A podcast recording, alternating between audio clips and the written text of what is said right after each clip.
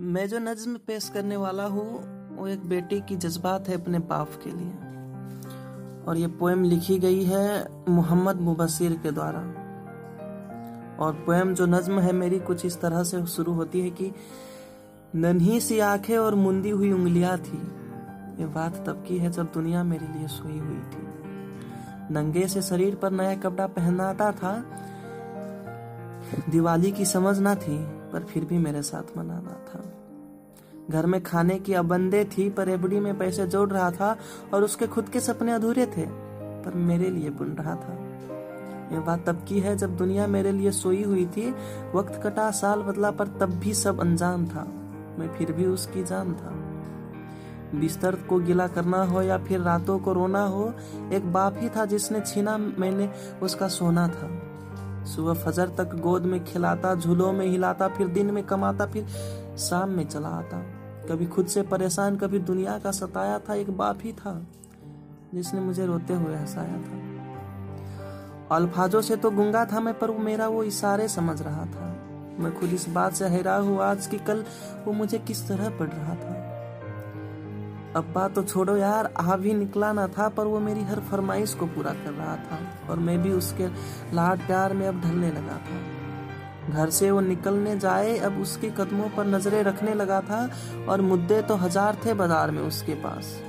पर कब ढल जाएँगे सूरज, उसको इसी का इंतज़ार था। और मैं भी दरवाजे की चौखट को तकता रहता था, देख के उसकी शक्ल में दूर से चिल्लाता था। जो भी इशारे मुझे आते थे, उसे, उससे अपना करीब बुलाता था।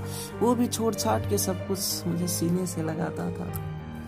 कभी हवा में उछालता था, कभी करतब दिखाता था। मेरी एक मुस्कान के लिए कभी हाथी तो कभी घोड़ा बन जाता था।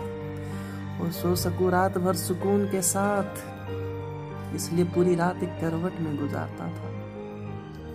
इसलिए पूरी रात एक करवट में गुजारता था। अब वो बचपन शायद अब सो चुका था और मैं जवानी के दहलीज में कदम रखने लगा था।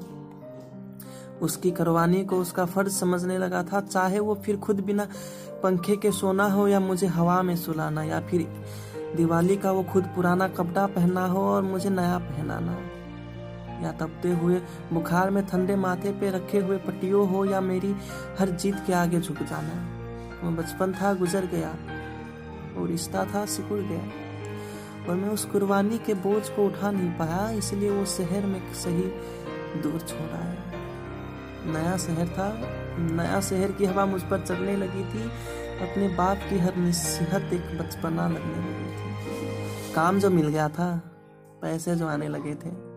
क्या ज़रूरत है बाप को? ये सोच मुझमें पलने लगी थी।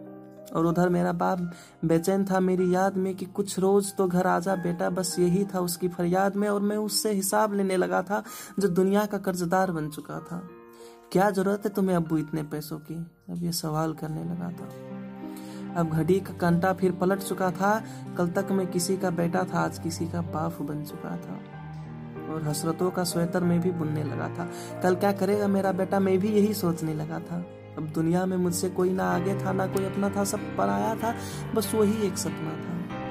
तब मुझमें एक जज्बात उड़ने लगा था, जिस जज्बात से मैं हमेशा अनजान था कि कल क्या गुजरा होगा मेरे पाप पर, अब ये मुझे समझ आने लगा था। बेलोस मोहब्बत की मूरत होता है पाप। जो लफ्स में ना बुना जाए, वो कलमों से ना लिखा जाए, वो होता है पाप। जो रोते हुए को हंसा दे, खुद को मजबूर बना के तुम्हें खड़ा करते वो होता है बाप। प्यार ये एक मैसेज पूरे आवाम के लिए कि एक रोज एक रोज तुम्हें एहसास ज़रूर होगा कि मसरूफ तुम थे, उम्र दराज वो होगा। एक रोज एहसास तुम्हें ज़रूर होगा कि मसरूफ तुम थे, उम्र दराज वो होगा, जिसकी उंगली का सहारा पकड़ कर चला करते थे। आज वही चड्डी का तलबदार होगा। और जिसके सख्ते में जी रहे हो, आजकल वो ना रहे तो क्या होगा? पर अभी वक्त बचा है कुछ खास तुम्हारे पास। तब तक, जब तक बाप का साया तुम्हारे साथ होगा और जन्नत का तबलीगार हो तो सीने से लगा लेना। क्योंकि वही कल जन्नत का सरदार होगा, सब गिले सिकवे मिटा कर चिपक जाना? क्योंकि आज तो बाप है, पर कल वो तुम्हारे साथ ना होगा, कल वो तुम्हारे साथ ना होगा। और मैं इस नज्म को कोई नाम रख नहीं पाया। क्योंकि मैं बाप को एक लफ्ज में बता नहीं पाया।